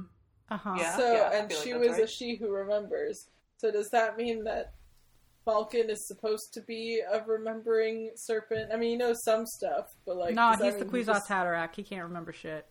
He only looks forward. Like, was he supposed to? And he, they've just been swimming around for so long that he forgot. God, I hope No, not. she she who rem- no, she's he is he is he who remembers that she who remembers exists. Fine. but no, they've been searching for her, and she's been locked up in this fucking cave all this time, is- which is, just yes. wrong. Which begs the question Does your entire reproductive cycle depend on one entity being in a specific place at a specific time? It seems real dumb. It doesn't Sounds seem like great. a very uh, Flawed very cycle. uh, I mean- good system. What could go You know, wrong? m- magic always has its downside. It sounds like this island was one of uh, maybe a, a breeding point of some kind. Well, yeah, because it's like super sheltered, right? There are no Yeah. big storms. Is that why the others are somehow abominations? Because they're just like half formed. I think they're abominations things. because they held her captive. Well, yeah, but then they'd just be like evil, not abomination. Sounds like they're like supposed to Yeah, be like they're something un- else. yeah, like they're unnatural or like there's something. They definitely sound unnatural. I don't know. I need to know. I need to know more. Like Well- I don't really want to know more about them, but I So that hope we get a little bit more. That little uh, so after after Malta got marked by the dragon in the pod or in the in the the cocoon to be like to have dreams and whatnot she got the Mm-hmm. the dark blue spot on the back of her neck which reminds me of I know. the- I, I noticed that too. Yeah. There was like they made a note of saying like she hit her neck in the one chapter, and then the next chapter, her mom's like, "What's with the spot on your neck?"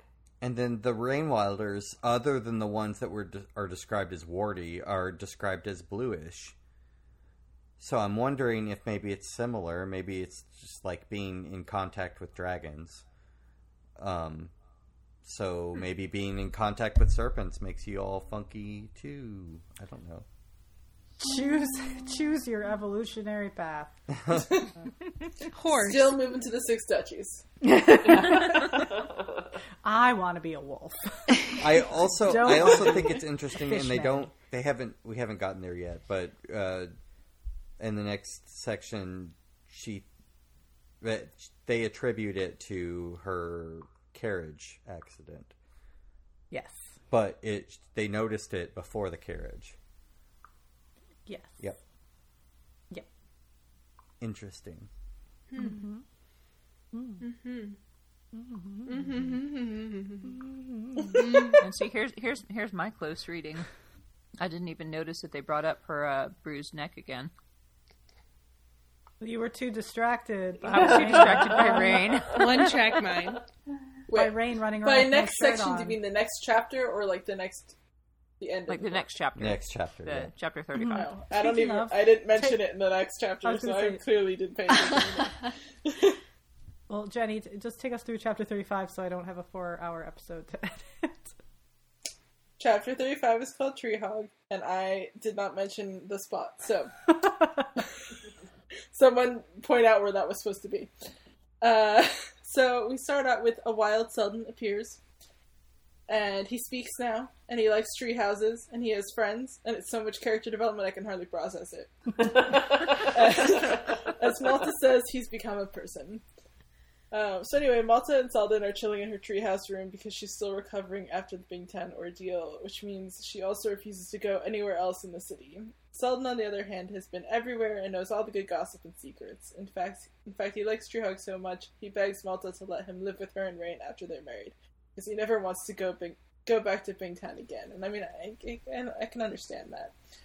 So she says we'll see because she's still not sure about Reyn right now. So later, a healer comes in to visit her and says she's pretty much fine. She just needs to get up and actually move. And yeah, I get it. Quarantine has made me lazy too. Um, so while Malta waits for her healer prescribed chaperone to come and help her walk around, she thinks more about all that Selden has told her. Apparently, he's a chatterbox now. Um, he told her about ghost disease, which is what killed Reyn's father and almost got him too. And Selden says it means drowning in memories, which again gives me Fitz flashbacks.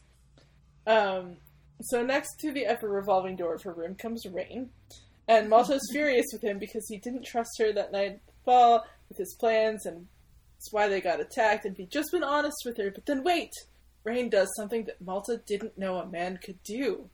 he admits that he was wrong. And this is where I'd like to bring back our mantra of down with Kyle Yep. because Yep. she clearly is just like, well, my father could never do that. Um, so now that Malta knows that this is possible, she forgives Reyn immediately because, frankly, it's just too unsettling to see him like that. Um, so then they discuss Bingtown, poli- Bingtown and politics for a bit, or rather, Reyn does until Malta is just like, I can't hear this anymore, and then she like curls up in his arms um, until her walking buddy shows up and ooh scandal. But Reyn tells her that he'll just see to walking her around. So they're getting ready and they're having a little hair brushing moment uh, where Malta learns that Reyn has curly hair. She asks to see him, but he tells her that she has to marry him first, and she's just not ready for that. Uh, he also tells her that she isn't bound to marry him by the blood debt anymore because the live ship debt has already been forgiven so long as he stays out of the city and away from the dragon. And Malta is surprised that he had given up the city because she knew from their shared dreams that that was his heart. So she realizes this is a big thing for him. Um, so they talk about the dragon and the fact that it hates Reyn now and that it might just drown him in memories. And he was shocked to hear that Selden had said such a thing. And Malta asks him if she married him as payment of the blood debt, if that would mean that he could go back to the city, but he tells her no. In the end, they do go for that walk. Uh, later on, we see Keffria in a meeting with Jani and some of the un- other Rainwilders discussing what to do about the Satrap and the war with Jamaillia and Chalced. And lo and behold, more character development. Keffria has ideas. Uh, she volunteers to go back to Bingtown and risk her life to pretend to turn traitor and find out all the dirt on the Jamaillian politicking to give them an advantage. And she kind of regrets saying it after, but then everyone agrees, so now she actually kind of has to do it. Uh, so we'll see how that goes. Um, at night, Malta tasks Seld- Selden with guiding her into the city. She wants him to take her to the dragon, and he leads her in a secret way that they discover. Uh, uh, he leads her a secret way in a secret way, and they discover that, like Reyn, she can make the jidzin on the walls um, light up the whole hallway, and so that's that's a nifty little power. Um, and then they get to the part where a wall is given way, and Selden tells her that she'll have to climb through there, but he doesn't really want to go anymore, so she leaves him behind and goes on without him. Dun dun dun. And then we like leave off with a cliffhanger. Yeah. Very claustrophobic chapters, Mhm. I think. Lots of like when, what with the like inchworming and being stuck in a cage and being stuck in a carriage and now going through these ruins. Mm-hmm. So Selden's like a character now. Sort of. Yeah. I know. I'm like, he went from being non existent and two years old to being very present and like 11. That's what happens when you have like appropriate peer contact. If you've been deprived of that your entire And he's Actually, like, that's not- There's other people to play with now. It's exciting. I have friends. Although actually, I don't know that that is entirely true, because like, I, like a lot of times, kids that don't have contact with other kids, then like they don't know how to relate to them and they don't know how to play. So, I guess all the rain wild kids were like super bored with each other and happy to have a playmate, so they, like taught him how to be a playmate. yeah.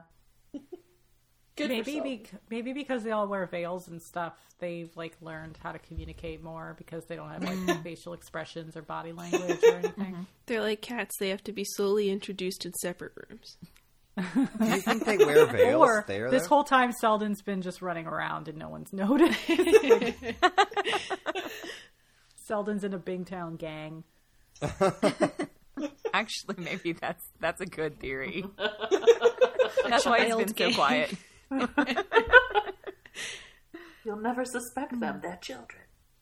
Well, I, yeah, I don't think they wear the veils there because, um, like Malta talks about how the healer looks, her skin looks like a muffin, and Malta can't even. Well, I, well I, she still still doesn't know. She doesn't see Reyn's face. yeah, but think- Reyn is think- refusing to show his face until they're married. Which, the Cooper's thing. like, Bolt, that's a big ass there, buddy. That's a, Yeah. that's a that's also like Malta's a on an episode of in Love is Blind. Right? I'd be like, wait, what? Not even a little pixie? yeah, I'm like, it doesn't She knows even. he has curly hair now. She can like do a sketch, gotta- like a police sketch. Is he in, uh, like what's?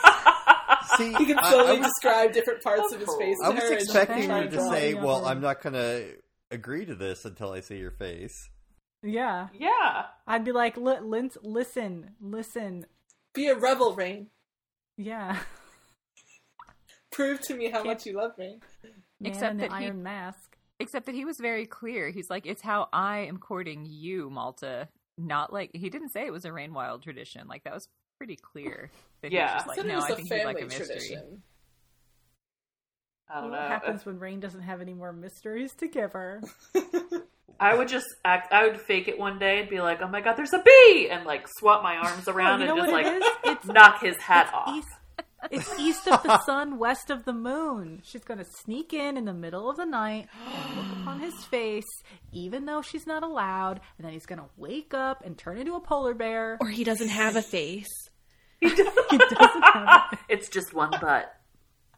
It's like the villain from the second Never-Ending Story. Yeah, creepy. face. Well, now we know she's definitely not going to do that because that would have been a big fat spoiler. Right. I don't spoil. Maybe she'll go with my bee attack method. Look, Malta Malta can't handle like walking on the uh the Trehaug streets well enough to like make the effort to sneak into his room. If she could even like true. sneak, you know, she'd be like too Yeah. busy hugging like the middle and like trembling the whole way. Like he's got Right. warning for like ten Oh, God. feet of bridge at So least. So in this chapter, do they explain what they mean by the ghost disease with Reyn's father? Yes. Yeah. Um, Yeah, they It- say it's drowning I in memories. It might be the next chapter that you Oh, get it might more be the detail next on it. where they Oh, where they I thought- a I very important ahead. detail. Okay, Yes. Oh. never mind. This you just get drowning in memories, and Yeah. uh, Oh, I thought Reyn that being scandalized was that the. Selden said that, and is that what they think of him? Right. I thought that was what we were talking about. I I like the No, there's more. development from uh, There's more. from Malta Malta going from like being scared of everything in the outdoors and like the worms underneath her feet and things moving in the bushes to her like crawling in holes in the middle of you know like In the middle of the night in the mud. yeah and she's she's dirty and it's like her dress is getting torn up and And the water's like acidic, right? Like that's why they have to have special boats because Yeah, and they have regular to boats get pee eaten on 'em. up. yeah. You have to pee on the boat. Reyn's like, Selden said. Malta, you know so many things.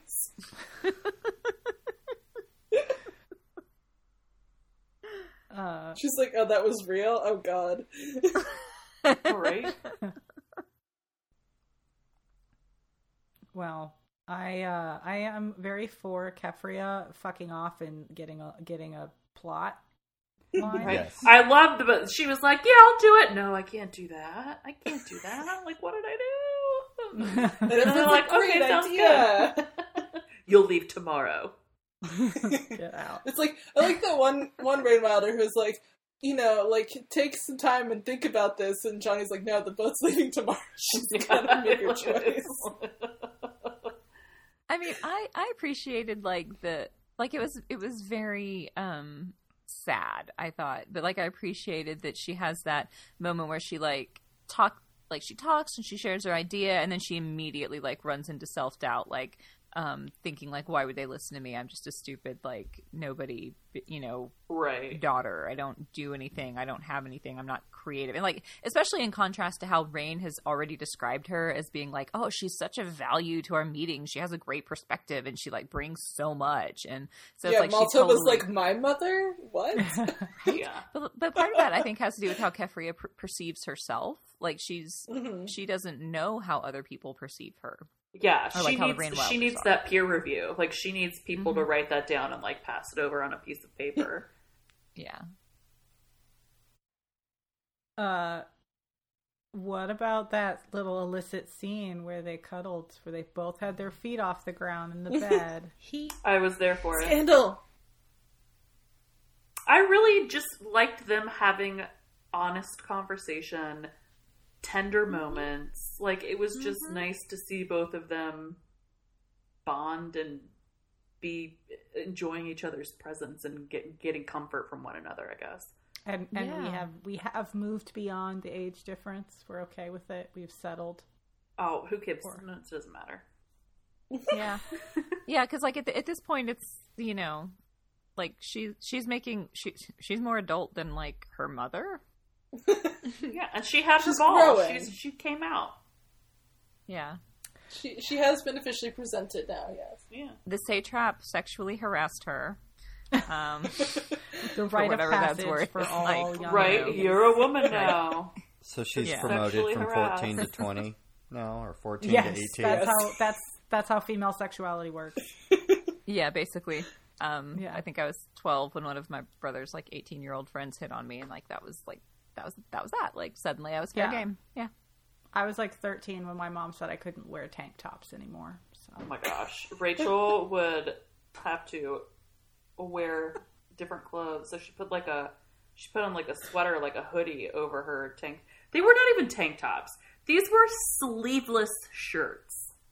This is it's not like she was leaving I the was a house in a tomboy, spaghetti strap. okay? I'm just, I'm just something. imagining Rachel cutting the sleeves off of her shirts. essentially, I was like a tomboy. They were not like femininely cut cl- pieces of clothing. Half the time they were sleeveless turtlenecks. Yeah, it was like not like a body the con 90s. like Oh, so like situation. Cloud. They were like yes. poor Rachel.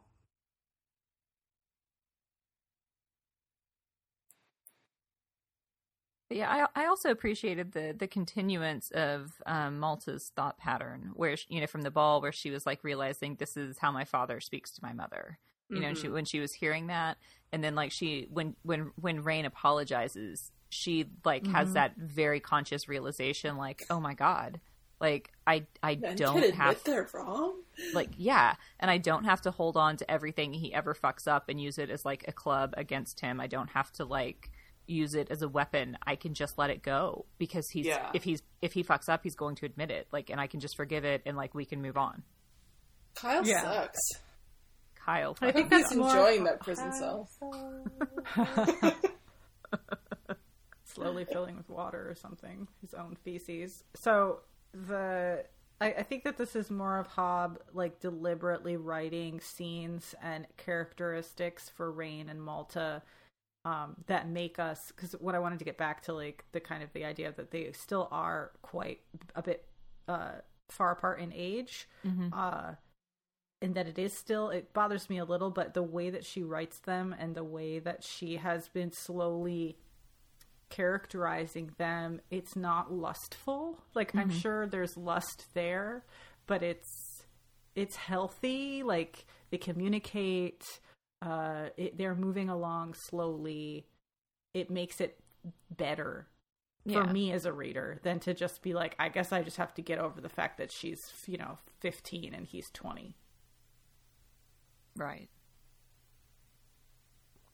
Well, I mean, I think like relative maturity levels too, because he like he barely like he just he had to beg like to be treated as essentially a man of the family. Like so, in Right, some ways, yeah, he's I agree with almost like still being treated as you know as if he's younger than he is, and like you know we know that he hasn't had any like female experience besides Malta because he hasn't been interested in anyone else. It's like she flipped the switch for him, and you know um, so in some ways, he is like a young twenty, and that helps. yeah yeah i think that does help absolutely and she's uh. obviously like an old, you know, thirteen or fourteen or whatever she is. So like they're kind of meeting in the middle there. I assume she's 14 at this point. I hope so. She's no, she's like fifteen, isn't she? She's fifteen. no, she was like a, she was like twelve when the, when the books when the books started. so maybe no, she had two birthdays, and maybe she's Sel- 14. Selden was 12 when they started. I think she was like 14, She was Yeah. 13. 13. Okay. She was, She was- definitely younger than Wintrow, and Wintrow was 13. But then we've only passed like a year and change. Winter- so depending on when her birthday is, she could be either fourteen or fifteen. I think she's 14. I'm going with fifteen. Sigh. just Can to make Time sure. doesn't matter 14. anymore. I'm on it's like all I'm on irrelevant. like thirteen to fourteen, but like I think they're like six years apart, which is like fine later in life. It's just really awkward L- right now. Let's be honest. right. Have you ever met a 14 year old that acted like Malta? which, Which? Malta? Which yeah, Malta? yeah, Wish Malta. like petulant, bratty Malta Current or Malta. current Malta. Me, I was uh, that. I was. I was going to say I- Ashley yes, would totally was- crawl into a hole in- in a crumbling city in the middle of the night. you were having existential crises about what is inside of you. I mean, if, if you want to talk about like you know actually running the household, like um, you know a woman of the family and being responsible and understanding that if you want to get your life straightened out, you have to do it yourself. Like yes, like I, I took that on when yeah. I was Yeah. thirteen. I was 12 Same. going on 40, 15 going on 50. Yeah. Ashley has Yeah. always been been ahead of the game for sure. Uh, okay, I'm gonna try to close this out. Uh, start thinking about thinking. Start start thinking about the fact that we only got one more section left. So Oh, every episode, It's gonna be crazy, you guys. We're not even. gonna- It's gonna be Hold on to your butts. Like, yeah. It's, Look at the fact that we've done all of this while we're still in quarantine.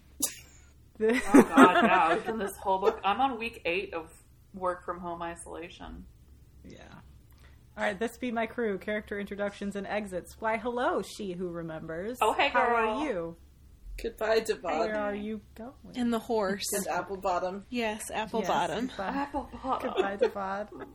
An apple bottom. And the others, but fuck others. So, hello, the others. I mean, I'm sure there's still some others.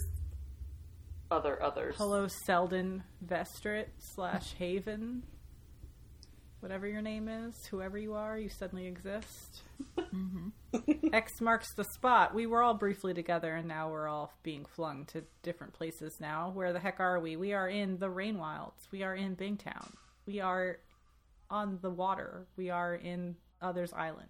Have you told Joey that we're actually in the Rain Wilds now? Because I It only took like one and three fourths of a book.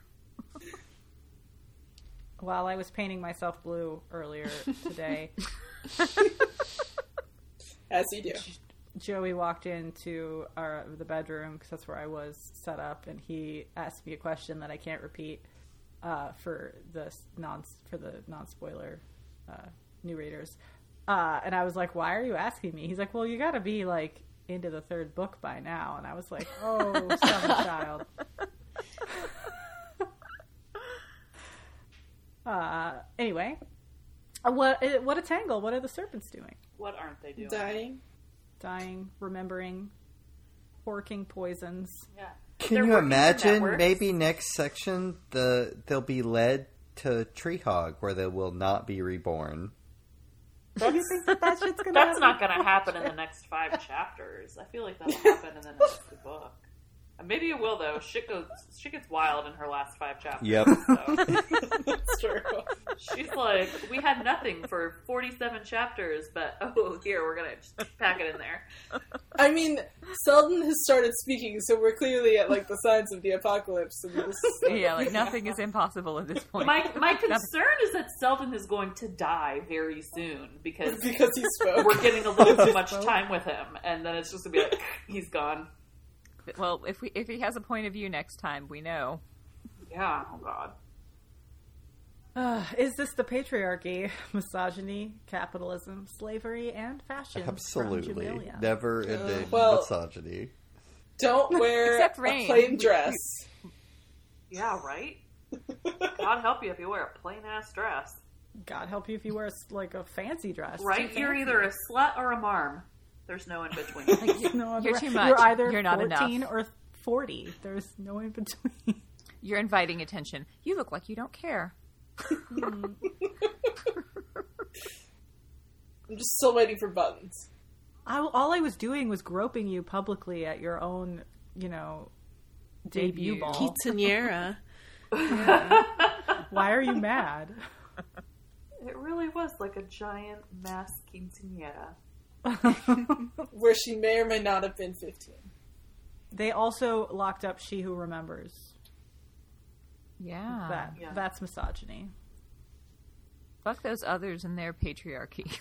Yeah. I w- she who remembers is a misandrist, and I support her. I can't. I can't to wait to see uh, she who remembers coming in contact with other serpents. Yo, it's gonna be wild. Team Serpent. No. They're gonna be like, I know you, and they're all all just gonna I'm start. with you, You're gonna Ryan. inchworm into your heart. It's gonna be, Ew. it's gonna be, they're all gonna start like horking bile and eating it, and then like Ew! and, like, are you slowing ruining together, this precious then, like- moment? It's real. She's ruining it with how they are. Well, see, she's describing the biology void of the sentimentality. So Honestly, you guys, I, you saying horking, really it made me think like. I can't tell you how many times on a Zoom like meeting my cat has been laying beautifully in the sun in the window, and they've just been like. Immediately mute my mic. I'm like, okay. It's too bad that she who remembers can't get on a Zoom call with the rest of the serpents and just like tell them the memories and be done with it. Okay, so reminder for the next reading section, we have chapters 36 through 40, which is the epilogue. We have an epilogue suddenly. Um, I have no content warnings for the last section, Hooray. but I do have a warning. If you have the same copy of Mad Ship that I do, there's a nice big fat section of Fool's Fate just sitting there for you to read. That's insane. end. Don't read that. Please don't read that. How is that a good Why? idea? Why? Why? No, why? No, seriously. Like the third book. It's not the next book in the Yeah. series. literally four books from now. Please do not read it. I am begging you. Don't even like. Don't even look at the chapter header. Who's the Don't publisher? Look at it. I want to shame clowns. them. I want to know what the chapter is. What the fucking fuck is serpents. wrong with these publishers? God. Well, probably the Kindle edition of these books came out right at, at the same time that Fool's Fate was being promoted, so like they thought it was a good idea, or maybe Mine- like an updated. Mine has an excerpt from Mad Ship at the Yeah, I was gonna say mine does too, Yeah. which is the Wait. book that this is. Like, What? it has, it has an excerpt from its own book from the own Yeah. from this book. Does it just start over and it's twice as long? I don't know. I'm gonna look at it. This is the book. Well, that we are chapter- in the it's cursed on the cursed one. shores. Time time plays funny tricks here. Oh Yeah, shit. that's weird. It I really love that. start over. That's much better than reading. They're on Like, the I struggle can't bus. even describe sure. to you in what kind of hell you'll be in if you decide to read. Just read Fool's Fate from where we are. Yeah, just read the end of the trilogy that we're about to read next. Who are these people? I don't understand. Oh, why is everyone crying? Okay. I am Rachel. You can find me at Darth Rachel on Twitter, Darth underscore Rachel on Instagram, and you can email us all at buckkeepradio at gmail.com. I'm Alyssa. You can find me at alyssamaynard.com. I'm Jenny. You can find me at Faceless Fray on Instagram. I'm Eli, and you can find me at Chewy Bread Cosplay. I'm Elena. You can find me at Moth Elena. And I'm Ashley, and I'm on Instagram at Ladybird Parker. Okay, thank you. Spoiler section next, and it's going to be just me and Alyssa. Okay. Keep Yay, I get to leave. How amazing. I just want to know what the Fool's Fate chapter is. Oh, I'm excluded. We're gonna do a reading of- Are you guys just gonna read? Yeah, just Yeah. I just want to know what the title is.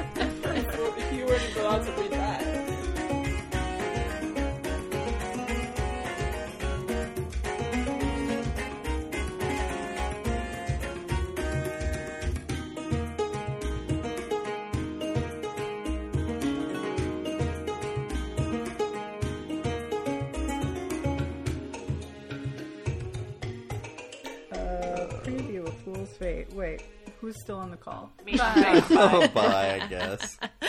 Anyway, my fan fiction. Oh, Okay, it's called Chapter. It's literally called Chapter One Lizards. okay. Yeah, that is. All right. Thank you.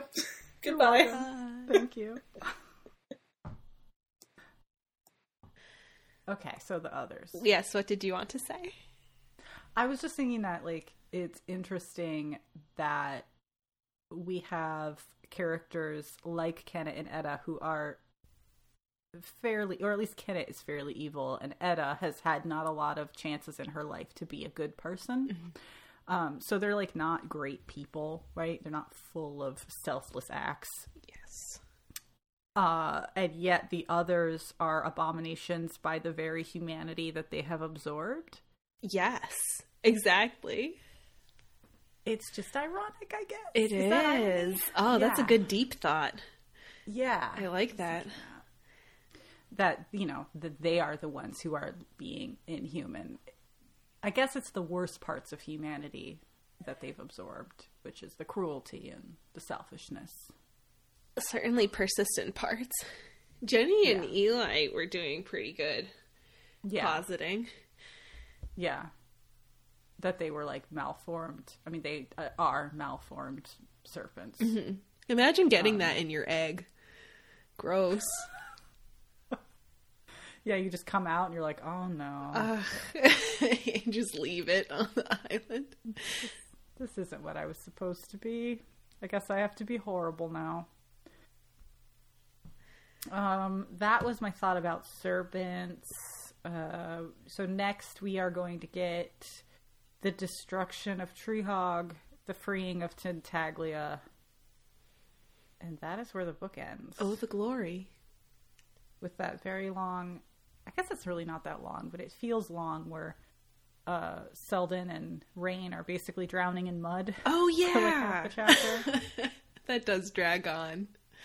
Mm-hmm. and the mm. ceiling just falls on them piece by piece and it feels very much like playing a video game It reminds me of trying to get out of the paths of the dead in the Return of the King Game Boy video game. or the GameCube, I think it was. It's the hardest section of that game. Oh gosh i'm like why is it trying to talk to me about fool's fate? I don't want What on earth? Mine just ends with like an advertisement. And I, I i can't tell what's worse ending with the sa- section of the same book you just read. That's pretty funny. nothing. Nothing. Or four books uh, or just a, ra- a chapter from a book four books later. I don't know yeah so they get Keffria leaves that's another thing is like Keffria is like like cool i'll leave she'll be safe here and i'm like she was literally just canoodling in a room alone with that boy but sure she'll be safe Yeah, I guess let him let him go for it. next time you see that girl she's gonna be pregnant Oh God. They're slow burning it. It's fine. They're okay. Yeah, so yeah, Malta goes down and then they're trying to find her, blah blah blah blah blah. Selden has like he he he doesn't die. It's gonna be okay. Stupid Tintaglia though. Gotta start listening to her ass. oh my God, she's so she's so much. She has the too much gene. So I have uh still not brought myself to start uh Ship of Destiny. Well, you're in the guess I need Star Wars that now. brain. Yeah. Are we taking a break? Yeah. I don't know. I feel like people aren't going to want to, so I'll do what you want. we'll lead what everyone You're doing the most work. You get the most say. What is yeah? Of, the thing is, is every single time I open it, I'm just gonna try it right now. It won't load the first like three pages of the first chapter. Oh, You know what? Let them go. You weren't meant to see them. Just skip it. Just it. yeah, move It's on. probably just a it's probably just a serpent based prologue Eh, anyway. Who wants to see that? No one. It's probably an excerpt of the first Rain Wilds book. Just to throw you off. just to throw us off. Oh, was that? I had another thought, and then I couldn't say it because I was going to say the thing about the others. Oh, the thing that Joey asked me. Oh yes, yeah, what did Joey ask? So he walked in, and he, I was like painting myself blue, and he's like, "So have they figured out who Amber is yet?" And I was like, not really. They have theories. They know something's up. He's like, how can they not know? I'm like, you don't know. You only know because I know. And I've told you about these books before you ever read them. The layoff. Yeah, he's in no position to judge ever, but especially now. It's funny though, because he's like, oh, are you guys going to be starting, a, you know, the next Fitz book? Oh, yeah. And I'm like, no, we got like eight more weeks. these books are so long And the chapters get longer. and weirder. Mm. Uh, okay. Yeah. That's that's all I have. Same. Cool. Beautiful. Um, enjoy the last section of Mad Ship, or try to. And then we will begin our uphill climb to to something else. Or downhill flop into the ocean. It's a it's a hump. We'll just get an, an inching hu- Yeah. hump. like a walrus. just, just turning left endlessly, and then each each left loop just lets you get farther out into the ocean. the serpent must be so sad. I feel so bad for her. It, like I think after I read her chapter, I was like, I'm gonna do some yoga. Yeah. like, ooh. Need to create some space Am I in the sitting up straight? Am I breathing? Are my shoulders down? Reminder: drink water and relax your shoulders. Yes. Cool. All right. Talk to you next time. Bye. Bye.